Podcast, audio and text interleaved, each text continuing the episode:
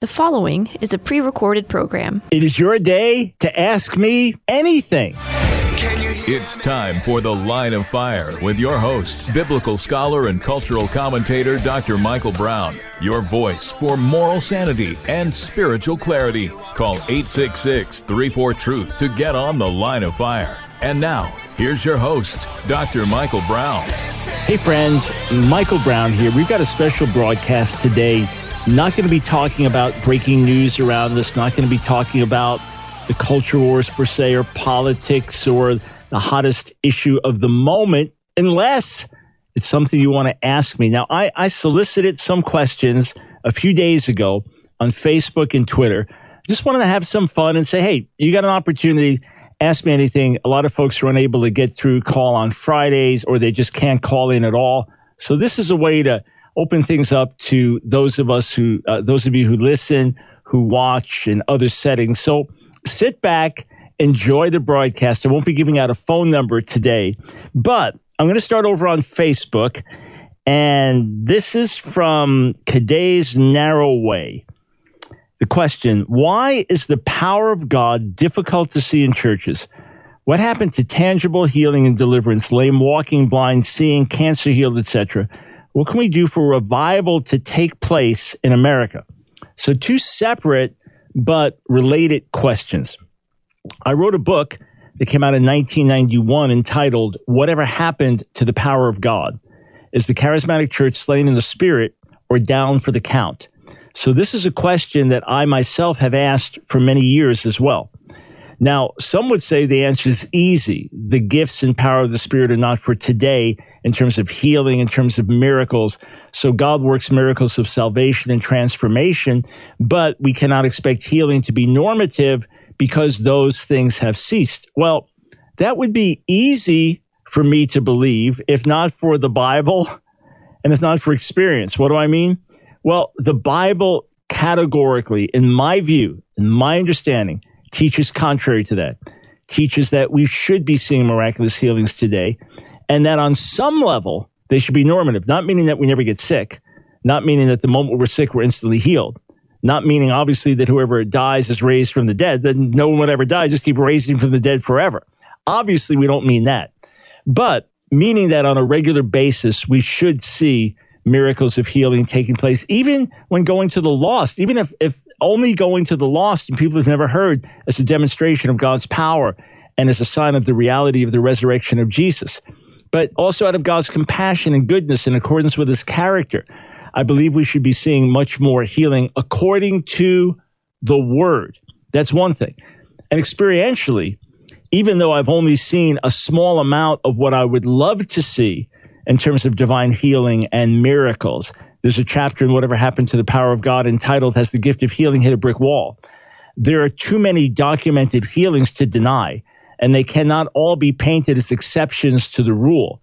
God continues to heal and work miracles. So the very valid question, why don't we see more? I only know part of the answer. Part of the answer is I know there is so much carnality in much of the church of America. There is so much superficiality. There is so much celebrity worship of lifting up people that I don't believe that we could handle some of the really miraculous power in our midst. That we'd either exalt people or that that power would destroy us because we'd misuse it or because God would be drawing so near and we'd be, we would be so accountable. And there is so much sin in our midst that it would bring judgment, not blessing. That being said, certainly around the world, God is moving powerfully, but we want to see even more than what we've seen. So I, I know some of the reason that we don't see more. I can only say we need to be on our faces crying out. And very few have really earnestly pursued God to see him more, work more. Uh, yes, many have pursued him, but I'm talking about an earnest pursuit that, that is beyond anything I've ever done in my life to see, okay, it's either a breakthrough here or, or I don't leave the room kind of thing. Uh, so there is more to be had if we would seek God earnestly. I would encourage you to build your faith on what you do see and what God is doing Uh, first and foremost based on what the word says, and then based on testimonies, reliable, real testimonies, and then press in to God to do more for his glory and for the good of those who are suffering. As to what we can do to cultivate revival, the biggest thing is recognize our need, recognize our spiritual hunger, recognize how much more God wants to work and how far we are from that, and then begin to seek Him earnestly. Get my book, Revival or We Die, if you don't have it. Revival or we die. Okay, Matthew. By the way, I do not see most comments on social media because by God's grace, we do have many hundreds of thousands of followers on our different platforms and there are many thousands of comments. And as much as I'd love to read them all and interact with them all, I am unable to do that. But I do see some folks that comment often.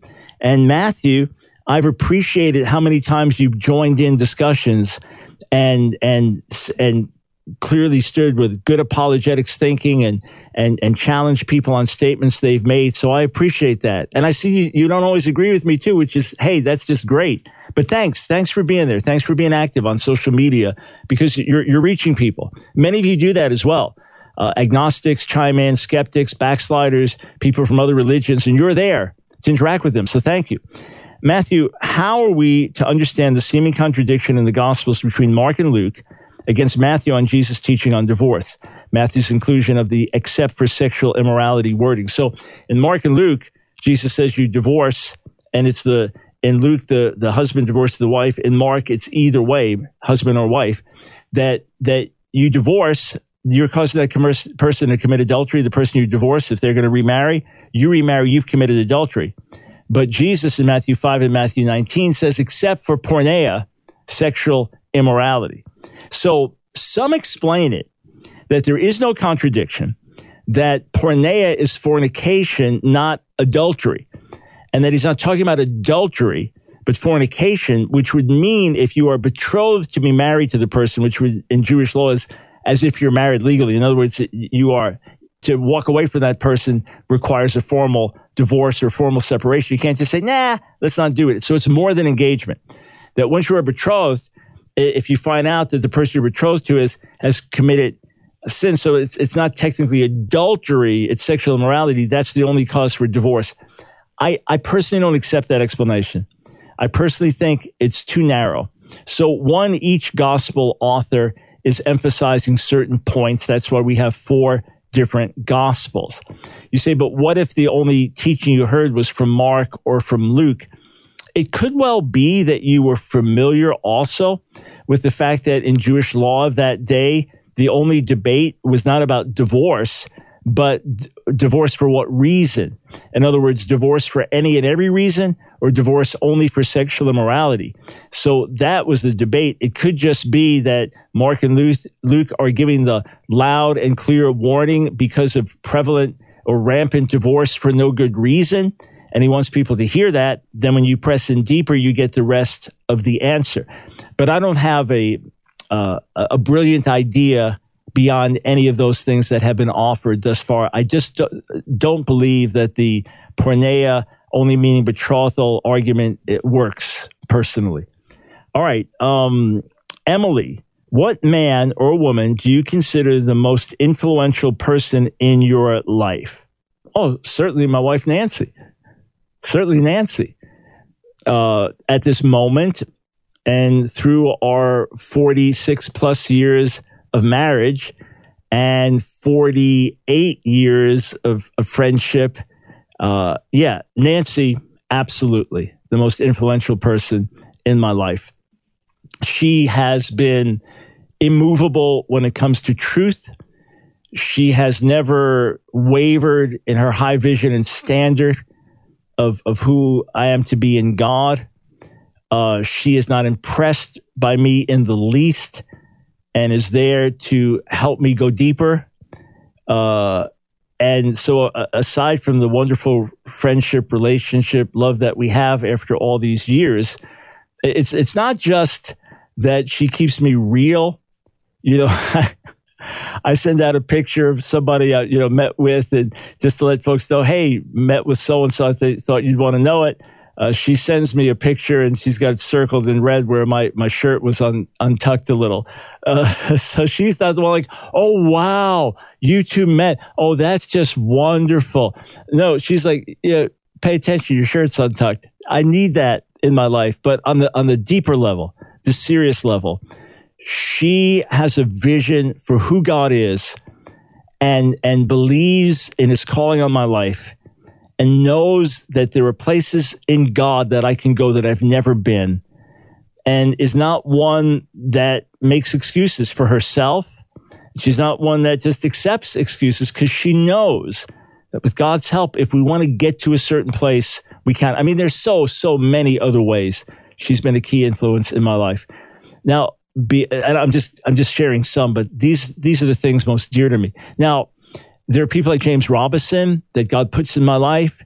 Many years earlier, Leonard Ravenhill, David Wilkerson that have poured into me. James pours into me on a regular basis.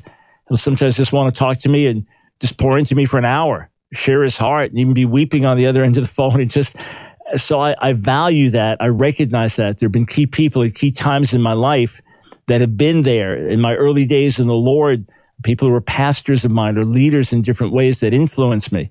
Uh, but I'm far more indebted to Nancy than to any other human being on the planet. Um, Bruce, Jeremiah 42. Why did the remaining Israelites ask Jeremiah to seek the Lord's will, whether they should go to Egypt or stay in Israel, only to call him a liar when he said that they should not go to Egypt? They seem sincere at first, so the response comes off as really bizarre. Also, how's your Isaiah commentary coming along? Isaiah is on hold. I'm in the 10th chapter, but I've been there for many months because I'm spending all my time on a massive, all my academic time on a massive project that's going to be the most important thing I've ever touched, but I can't tell you more about it now. But it's going to be, especially for Jewish outreach and helping the church, it's going to be incredible. So Isaiah's on hold, but I am hoping to, to, to start chipping away on it again. As for Jeremiah 42, there are two sides to it. One, they believed they were sincere. They really believed they were sincere. They want, Jeremiah, you go to the Lord for us. But God knew their hearts. And, and, and God knew that if they didn't get what they wanted to hear, they, they wouldn't listen. So they thought they were sincere because they were self deceived. And Jeremiah, speaking for the Lord, saw through that it's also possible that they really expected the answer to be one thing, so they're like, it's going to be that. That's what we know, and of course we'll follow it. When it was contrary to what they were expecting, they were prepared for that. But deep down, ultimately, I believe they were self-deceived.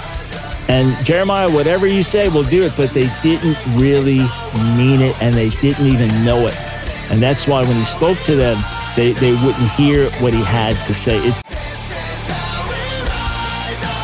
It's The Line of Fire with your host, Dr. Michael Brown. Get on The Line of Fire by calling 866 34 Truth. Here again is Dr. Michael Brown. Welcome back, friends, to a special Ask Me Anything broadcast here on The Line of Fire. Again, not talking about what's happening in the news, not, not talking about what's happening in the world around us, not talking about political elections unless it's a question that someone happened to post. Instead, we are taking your questions. I asked for these earlier on social media. You know, we have our phone lines open most every day on the radio and, and some days just specifically for your questions, normally on Fridays, of course. But I, I often like to give folks on social media that don't have the ability to call in or it just works better to post a question, give them opportunity, and you get to sit back and enjoy this. A reminder if you didn't download our app yet, do it today. What are you waiting for? You got all these other millions of apps. You don't even know what some of them are on your phone. This is one that will edify you, bless you, will infuse you with faith and truth and courage, will, will allow me to be your voice for moral sanity and spiritual clarity 24 7 whenever needed. So download it. It's Ask Dr. Brown Ministries. Make sure you have that whole name.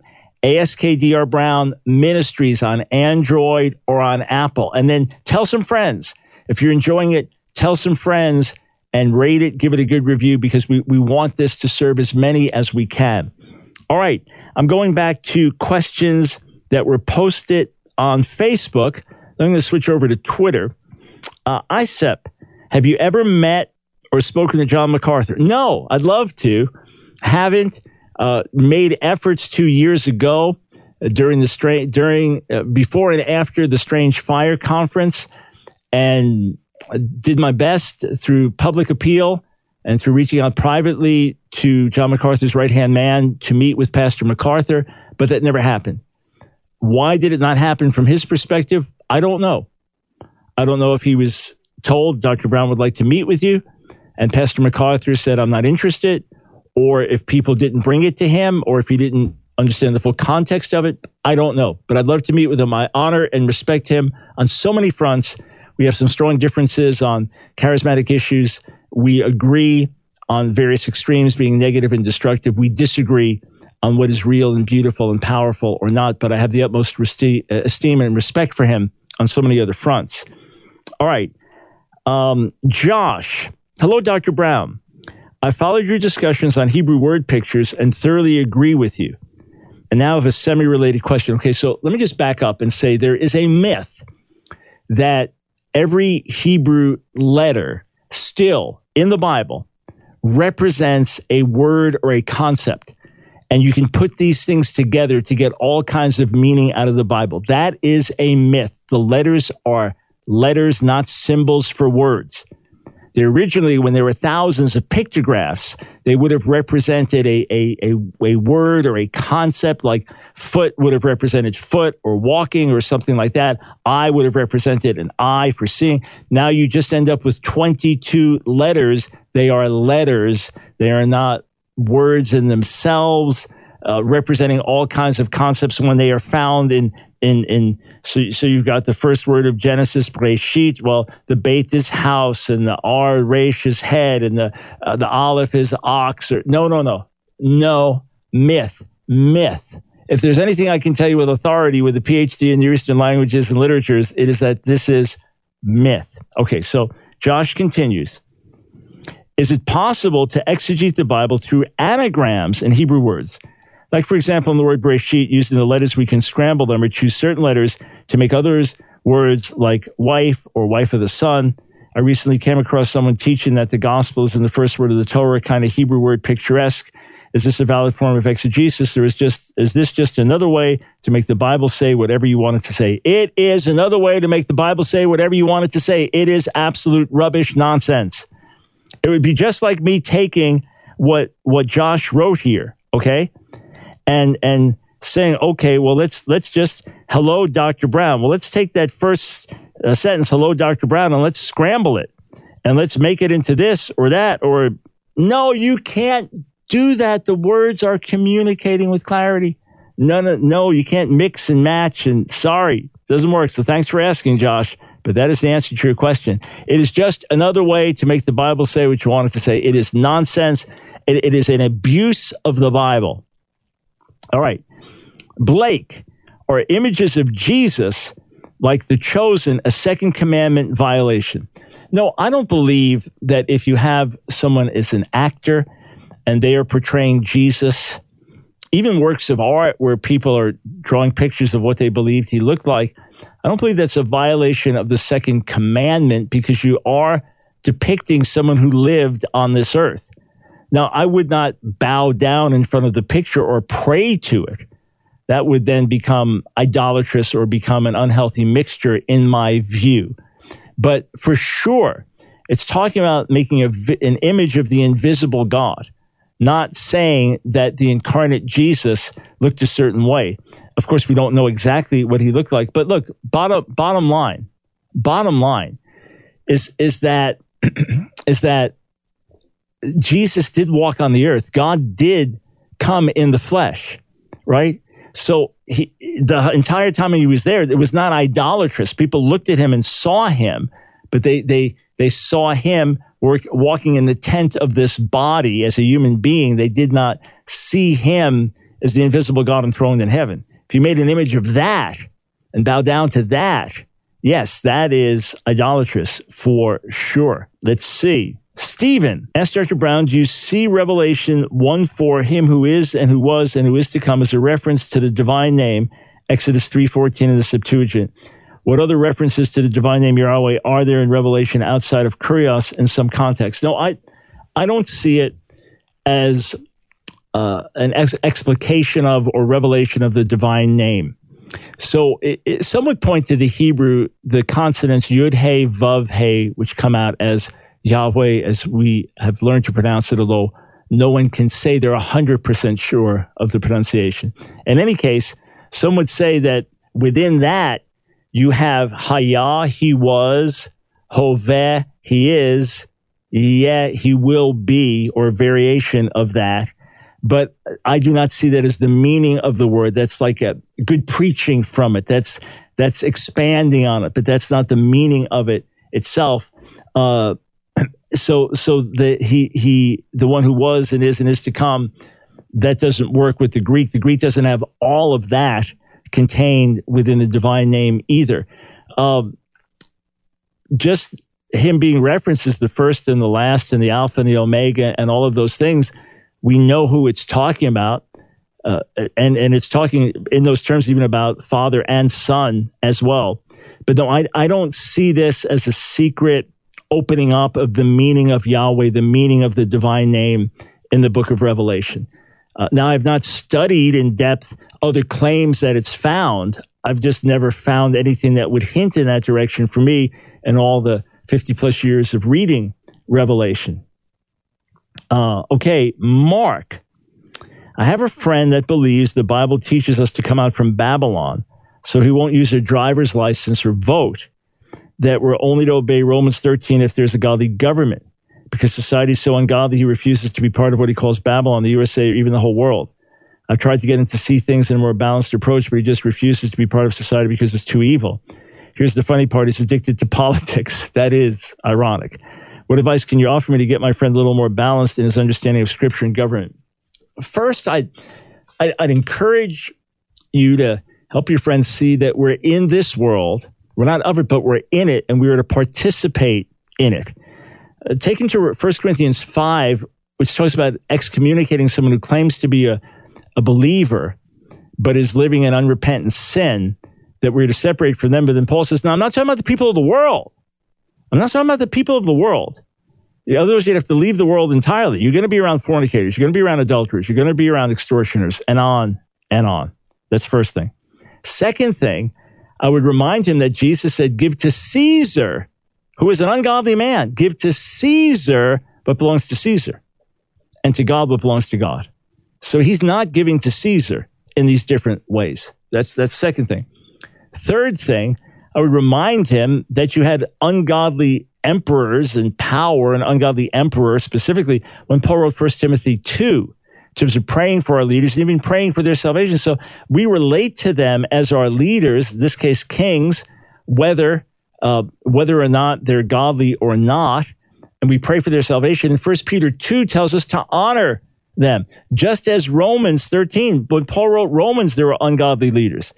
But in fact, the government still does exist to stop evil. So in other words, even in the Roman Empire, it was there to stop all types of anarchy and chaos. If the ruling authority tells you to do evil, you don't do evil, right? But it, it, otherwise you submit to the ruling authorities. As for Babylon, we come out of the sins of the world. I don't believe America is Babylon, but either way, we come out of the sins of the world but we live in this world and participated in it. Again, rendering to Caesar that which is due Caesar, rendering taxes to those that collect taxes, right? So Romans 13 and, and, and Matthew 22 and then, uh, and then first Peter 2, these various passages that call us to do these things and we function as salt and light. So don't partake of the sins, but having a driver's license is not partaking of the sins. And some of the other things, voting, is not partaking of the sins. In fact, voting is saying, I want to get better people in office. If we're praying, right? Don't you think that Paul would say, if we had the ability to vote, pray and vote wisely? They didn't have the ability to vote. That wasn't an option, and it's an option for us. So he's actually participating in making the world worse and in making it a more difficult environment for Christians to live and witness by not voting and by not participating. So share these thoughts with them. By all means, come out of the sins of the world. Don't partake of the sins of the world and come out of those systems that force us to sin. If they force us to sin, we come out of them. Getting a driver's license or voting, these are privileges so we can exercise our rights and freedoms here.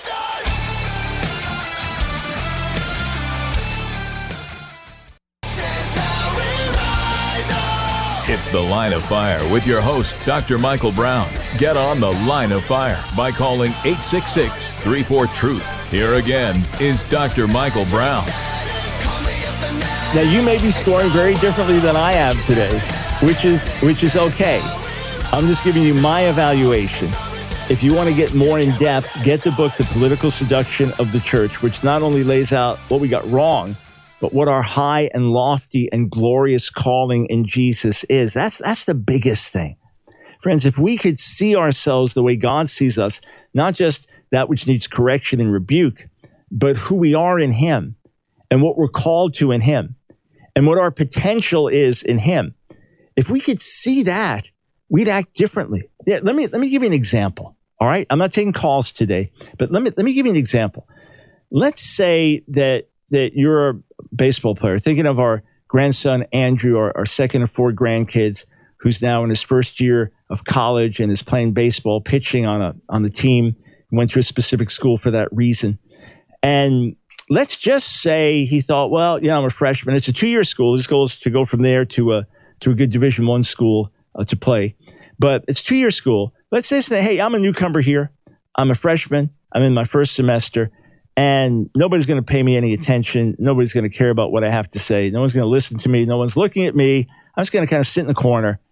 And let's just say that because of the way God's gifted him and blessed him and anointed him, and his red hair on top of it. Let's just say he stands out. And let's just say that people are looking to him to lead. People are looking at, him to shine. People are looking at him to, to show the way. Well, once you know it, you don't put an act on, but you say, okay, I got to be even more responsible. I remember in 1985, Nancy and I flew to Virginia. I was speaking at a church on a Friday night, Saturday night, Sunday morning. So here we are in 1985, just 30 years old, right? The pastor and his wife, probably in their 60s. I mean, at least in their 50s, but I'm remembering that they were in their 60s. Of course, in those days, people that are younger looked older, right? But I, remember they were like twice our age. So, you know, they'd been pastoring, they were, they were generous, maybe 150 people in the church. I remember they were, they were very generous with their offering, which really blessed us and surprised us. And uh, you know, because the early days of traveling. In fact, I, everywhere I traveled to preach for years, I just driven, just you know, local states around me and things like that. This was the one of the first trips where we were flying out to so on and so forth. And so I just remember a lot of the details. And Sunday we we finished the last meeting, and now we go out to lunch together. There was a diner they they loved going to, so we go to this diner, and I'm just chatting with them. You know, we finished the meeting, just chatting and I'm done preaching. And here I'm, I'm half their age, right? So I'm not thinking like I'm the man of God and they're waiting for something from the man of God. So when we finished lunch that day, Nancy said to me they were expecting something. In other words, they were waiting for me to share, okay, haven't been with the church. Here are my thoughts. Here are my impressions. Or I felt the Lord was saying this. I wanted to share this with you. I didn't, even though I was the guest speaker, I didn't see myself in that way, especially being half their age. So from then on, ever since, I remember that. Now, sometimes people just want to hang out and chat. But when I go to minister, especially as the years have gone on and God's given me stature and people will look at me as an elder and a father, that, that I will, when I'm having a meal with someone, I'm thinking, okay, this is important time. Uh, what does this person want to share with me? What do I need to hear? What can I give them? What are they expecting from me? All right, we got their entire leadership team at the table. There's 20 people here. And, and it's not just to hang out and have a meal. So what do you want? What can I give you? So many times we downgrade who we are in the Lord. We don't realize how many people are looking at us. We don't understand the lofty nature of our calling in Jesus. That's why chapter two of the political seduction of the church deals with the transcendent calling of the church. I felt early on God wanted me to put a picture there of, of who he has called us to be and, and how we are to conduct ourselves. You know, it's one thing at the rehearsal to the wedding, right? Everybody's dressed casually and messing, or, messing around and laughing and joking and somebody gets a line wrong and the vows like, oh, everybody's laughing. It's a whole different thing when the, the groom is in the tux and the bride's in her white gown and, and the, the, the building is packed with family and friends and all of that. It's like, you, you may still be smiling, having a good time, but it's, there's a whole awe about it. It's, it's different. It's different. If we can understand who God's made us to be and called us to be and how, how transcendent we are to be in terms of not getting in the mud, but rather bringing light and truth and grace and wisdom into the midst of chaos instead of throwing dirt at each other. That's our calling. All right. So number six in the checklist. Sometimes we must function as the president's loyal opposition. Did we? For the most part, no. You know who did? Some of the Faith Advisory Council. numbers of men that were on that told me we were not yes men. And James Robison is on record for saying that probably 75% of his communication with the president, sometimes once or even twice in a day, 75% was rebuke and correction. And yet Trump loved him when they'd see each other, put his arms around him, and understand James was not looking for anything from Trump. And James and the men there knew that they were going to get hit and be attacked for standing with the president because everyone would think, oh, you're just yes men and you're, you're, that's all you are. Whereas they were there to call him to do what was right and to challenge him when he did that was wrong. So I failed to mention that in the book in terms of, in this context. Elsewhere in the book, I, I talked about their role. All right. But I was looking at the, the bodies of whole, those of us who were considered Trump's supporters how many would openly and vocally differ with him? Very, very few. Why? Well, because he was being so savage by the left and so misrepresented by the secular media, and because the stakes were so high and we didn't want to give fuel to the fire of his opponents, or we just got so partisan we became blinded. But either way, we really failed there, in my view. So, in my view, we've got four fails and two passes so far. All right. Number seven, our calling goes beyond patriotism. I think we knew that, but we merged them. Again, in my view, if I have to do a pass or fail here, in, in my view, we got so absorbed with America first or make America great again, or if Trump's not in, America collapses, that we, we deeply merged our national identity with our Christian identity and the two are not the same. The two are not the same. And remember, when you say MAGA, make America great again, it means one thing to a white Christian audience in America, another thing to a black Christian audience in America, another thing to a Native American Christian audience in America, or forget the Christian part. Make America great again can mean one thing to white Americans, black Americans, Native Americans. Something very different to each. Yes? I mean, look, what was the best part of our history? You know, we look at the founding and there's so much good and so much wonderful and so much excellent and so much Christian and so much unique and so much from God and so much that wasn't, right? That, those are just realities. Those are realities. So it de- depends on what lens you look at things. And, and please hear me. Oh, I risk offending everybody here, but, but please hear me. I'm not trying to be offensive. And the last thing I'm trying to do is stir controversy to get more people to listen or watch. I don't do that. That's carnality. That's the flesh. That's the flesh. If I say something that stirs up controversy, either it's because it needs to be said, it's truthful, God's burdened me, or because I'm not even aware that what I'm saying is controversial. That's happened as well. But please hear me. You could either write off your brothers and sisters as ignorant, as unspiritual, as stupid, how can you possibly be a Christian and vote Democrat? How can you possibly be a Christian and vote Republican? Now, I was talking to a black colleague, and this brother said to me, Christian brother, said to me, How is it that there are pastors, black pastors, who preach against homosexuality, who preach against abortion, and yet they they are in the Democrat Party. Some of them are politicians in the Democrat Party. How is that? My perspective, they're hypocrites, right? I don't know who he's talking about specifically, but g- generically speaking, my perspective, they're hypocrites because I'm not seeing why they're Democrats. Now, now, please hear me. I cannot, for the life of me, understand in today's climate with the stakes at hand how a Christian could vote for Joe Biden.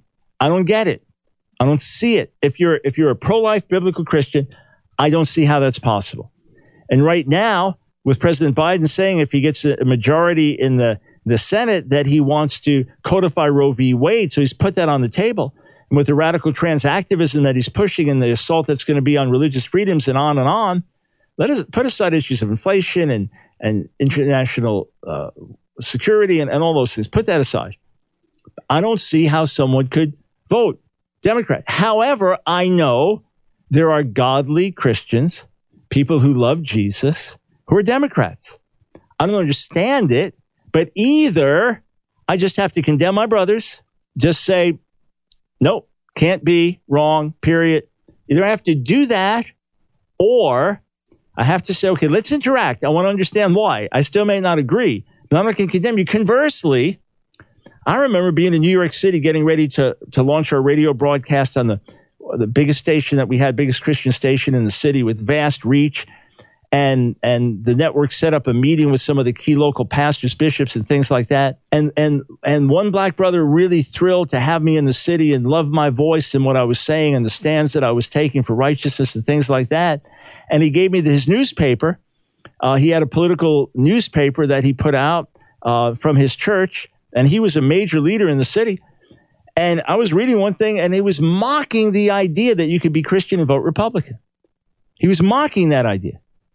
And, and I've, I've heard, you know, people have called my show and said it's not possible that, that you could be a Christian and, and, and the right thing to do is vote for Donald Trump, him being the kind of man that he is. Now, now look, I've explained why I voted for him and I've explained my reservations. But why do I say this?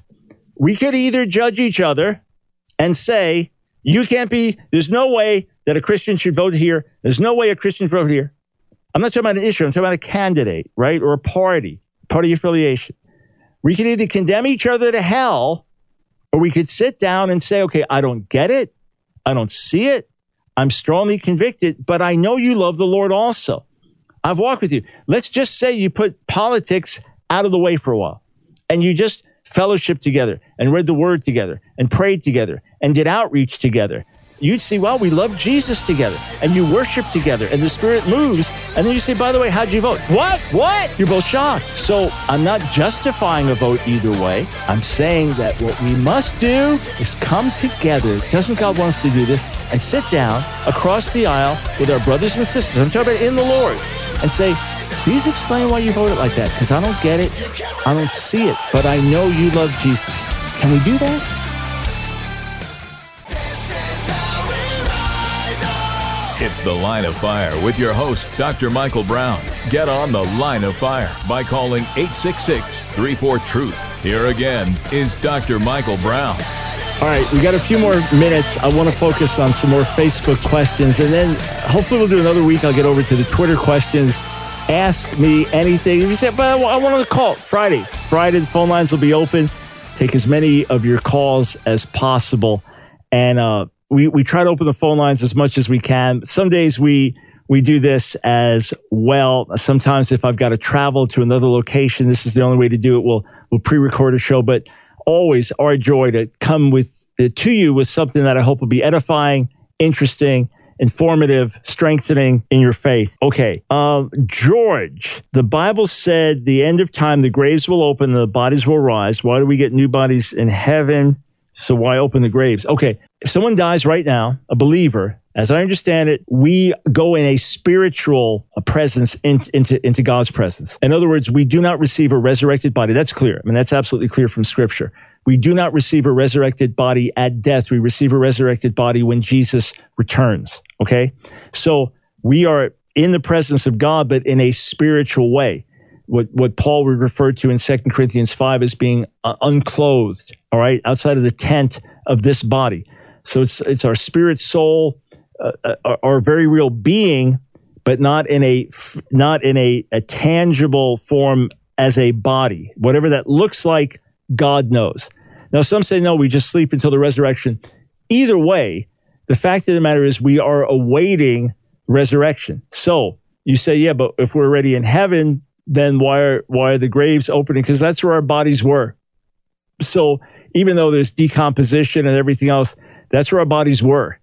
And it, and wherever our bodies were scattered, if we died in some tragic accident and, you know, in, in a crash in the water, whatever, you know, we understand that, that uh, bodies can be, you, know, you could be burned in a fire and, and everything's destroyed and so on. And we understand these things can happen. But the symbol is where we were buried, there's going to be a resurrection and bodies come. What it actually looks like, how it actually works. You know, if we're, if we're with Jesus spiritually and then, and then there's a physical resurrection, right? And then, you know, do, do we meet? The Bible doesn't tell us any of that. And, and I'm quite sure it would be beyond our understanding. So it's an interesting question when you really break it down. But ultimately, it's beyond our understanding as to how it works out. The Bible just says these things will, will take place. Deborah, could you please clarify on the difference between patriotism and nationalism?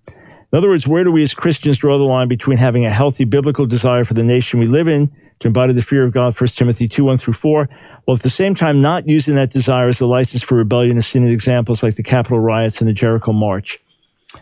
Let me encourage you to go online to NAR and ChristianNationalism.com. N-A-R and ChristianNationalism.com. Once more, that's NAR. So N-A-R and ChristianNationalism.com. Read that statement.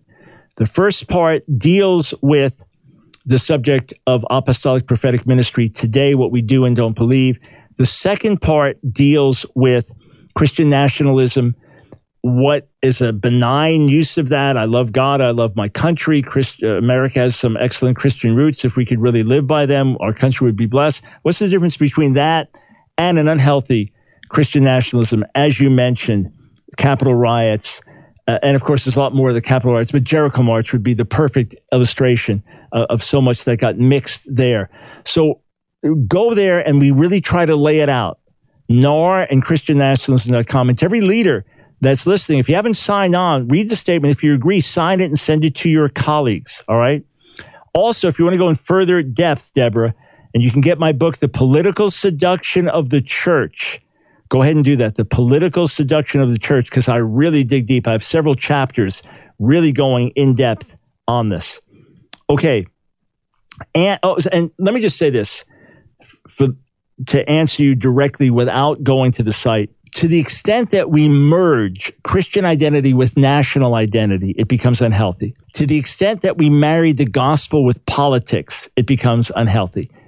To the extent that, that we, we see the future of the kingdom of God and the future of America as, as one and the same, or so completely overlapping that we fail to recognize America is of the world, just like other nations of the world, and the church are the redeemed within every nation. To the, to the extent that is blurred, then it becomes dangerous. All right, uh, Andy, has the last full chapter of Malachi already been fulfilled, or is it talking about a future event? Certainly a future event. Certainly a future event. Now, Jesus made clear that Elijah still would come in the future, even though John, the immerser, John the Baptist, came in the spirit and power of Elijah, that Elijah was still to come. That great and terrible day of the Lord will still come with judgment on the earth. Now, will it be literally Elijah who appears as the final forerunner? Will it be a prophet or a company of prophets in the spirit and power of Elijah? Will it be the body of Messiah, the body of Christ rising up as an Elijah witness. There's a lot of debate about that. Any, anyone that claims that they are Elijah today, anyone that's claimed it thus far, they have been deceived. And I personally do not expect just another person. I am Elijah, unless it was Elijah himself that in the final days, God sent back to earth. Otherwise, there could be other meanings to it, but certainly it is not yet come to pass.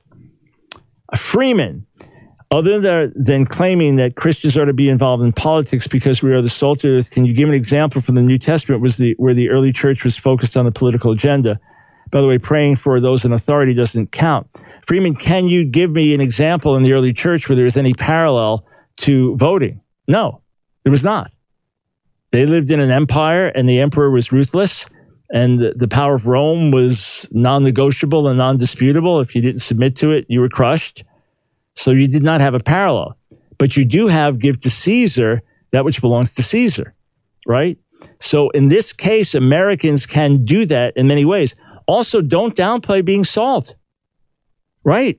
Is the salt of the earth the light of the world? Don't downplay that. So shouldn't the salt of the earth, the light of the world, have an impact on the culture? And doesn't the culture have an impact on politics? I mean, how, how could it be other? How could you have God's people living as God's people with by the tens of millions shining like light, being a moral conscience without having a tangible effect on the world around us? How could that possibly happen? That's one. And two, how could that happen without affecting politics? It's just, you know, there's the old line, was it Andrew Breitbart, that, that politics is downstream from culture and culture is downstream from the church. And, and, and then just being stewards, the whole, the principle of stewardship. And to whom much is given, much is required. But we have stewardship as voters here. Should we, but, but that being said, as I've often emphasized and as I lay out in political seduction of the church, when I make my list of top 10 ways for the church to change America, political involvement is way down on my list. Now, for those who are called to be activists and on the front lines and, and inform you about voting and, and candidates and lobbying, it's different priority for them. But for your average believer, in terms of the how we are to impact America's followers of Jesus, political involvement is on my top 10 list, but way down. All right. Okay. Kimberly, Hebrews 4 6. I've asked about it and was told to read about 40 scriptures before and 40 after. I've read the whole book many times over and still do not understand 4 6. I was brought back to repentance after 20 plus years. So, ah, you mean 6 4. You mean chapter 6, 4 through 6. That's what you mean. Where those who've tasted the goodness of the world to come and those, those, those who, from every description, seems to have been genuinely born again. If they fall away, you can't bring them back to repentance because they are crucifying the Son of God afresh and, and holding him up to public shame. We know the whole Bible calls backsliders back over and over and over and over and over. It calls backsliders back. The end of Jacob, James, the fifth chapter. If you see a brother stray and you bring him back, you've saved his soul from death and covered over a multitude of sins. The parable of the lost sheep and the lost coin, the lost son, the so-called prodigal son in, in, in Luke 15. And, you know, God telling Israel in the Old Testament, Jeremiah 3 and 4, you know, I've sent you away, but I'm calling you back. I'm calling you back. I mean, it's the whole Bible is a call for backsliders to come back. So I believe the best way to understand that is that this is written to first century Jewish believers who had now departed and gone back to the temple system, gone back to the old atonement system, gone back to the systems of Judaism that existed without the Messiah. And, and Hebrews is saying there is no repentance for them in that system. If you reject the Messiah, you're crucifying him afresh. And as long as you are doing that, there's no repentance. It, it, it is a troubling passage to scholars and theologians on all sides of the debate for the very reasons you mentioned that you fell away, you came back. But how can that be? Uh, some say no, it's only someone who completely apostatizes; they can never come back. But but to me, you're putting a bit more on the text than it says. So I understand it. And the ISV, the International Standard Version, comes closest to conveying this in English that as long as you are in that state, so for a Jewish person denying Messiah, thinking, hey, I can repent, I have a system, I have I, I don't need him. No, no, no. You're crucifying him all over again. You're holding him up to public shame, and there is no salvation, there is no forgiveness for you outside of that, unless you repent unless you come back. As long as you're in that system. And a traditional Jew does not think he or she needs Jesus. A traditional Jew thinks they have everything they need. They can repent. They can ask God for mercy. They have a system of religion, of law, and, and that is sufficient for them to be in right relationship with God. Hebrews saying no. If you've, if you've known, now you go back, you, you cannot be renewed in repentance as long as you're in that state. You may think you have repentance outside of the Messiah, but you don't. That's the best that I understand that passage. Hey, friends, just another reminder make sure you get our emails, askdrbrown.org. So many exciting announcements we have to send your way. Great resources for you. askdrbrown.org. Sign up for the emails and then download our app if you haven't yet on Android and Apple. Put in the whole name ASK, Ask Dr. Brown, ASK DR Brown, Ask Dr. Brown Ministries on Apple and Android. Another program powered by the Truth Network.